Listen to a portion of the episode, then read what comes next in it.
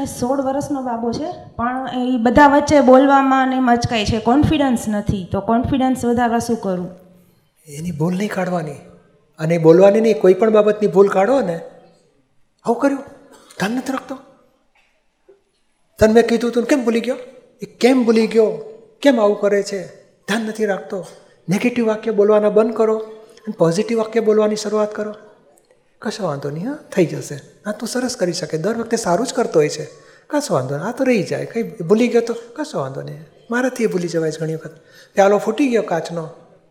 મારાથી ફૂટે છે, તારાથી કશો વાંધો નહીં આપણે ધ્યાન રાખીશું.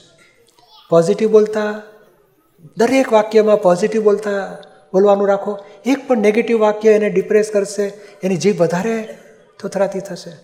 અને બીજો એક ઉપાય સરસ છે. અમે ઘણા લોકોના અનુભવ થયા છે. દાદા ભગવાનના અસીમ જે જેકાર એને એ એ ભક્તિ દસ મિનિટ બોલાવીએ છીએ.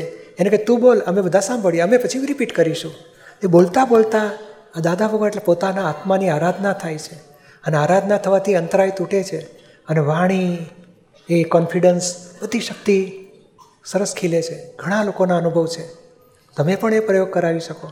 અને બીજો વ્યવહારિક પ્રયોગ તો કયો? પોઝિટિવ હંમેશા પોઝિટિવ રહેવું પોઝિટિવને એન્કરેજ કરવું નેગેટિવમાં મૌન રહેવું અથવા ધીમેથી વાળી લેવું. પણ પોઝિટિવને એન્કરેજ કરો પોઝિટિવને એપ્રિશિએટ કરો અને પોઝિટિવમાં રહો અને પોઝિટિવ એના લક્ષમાં રાખી પોઝિટિવ વાતો જ કરો એની સાથે.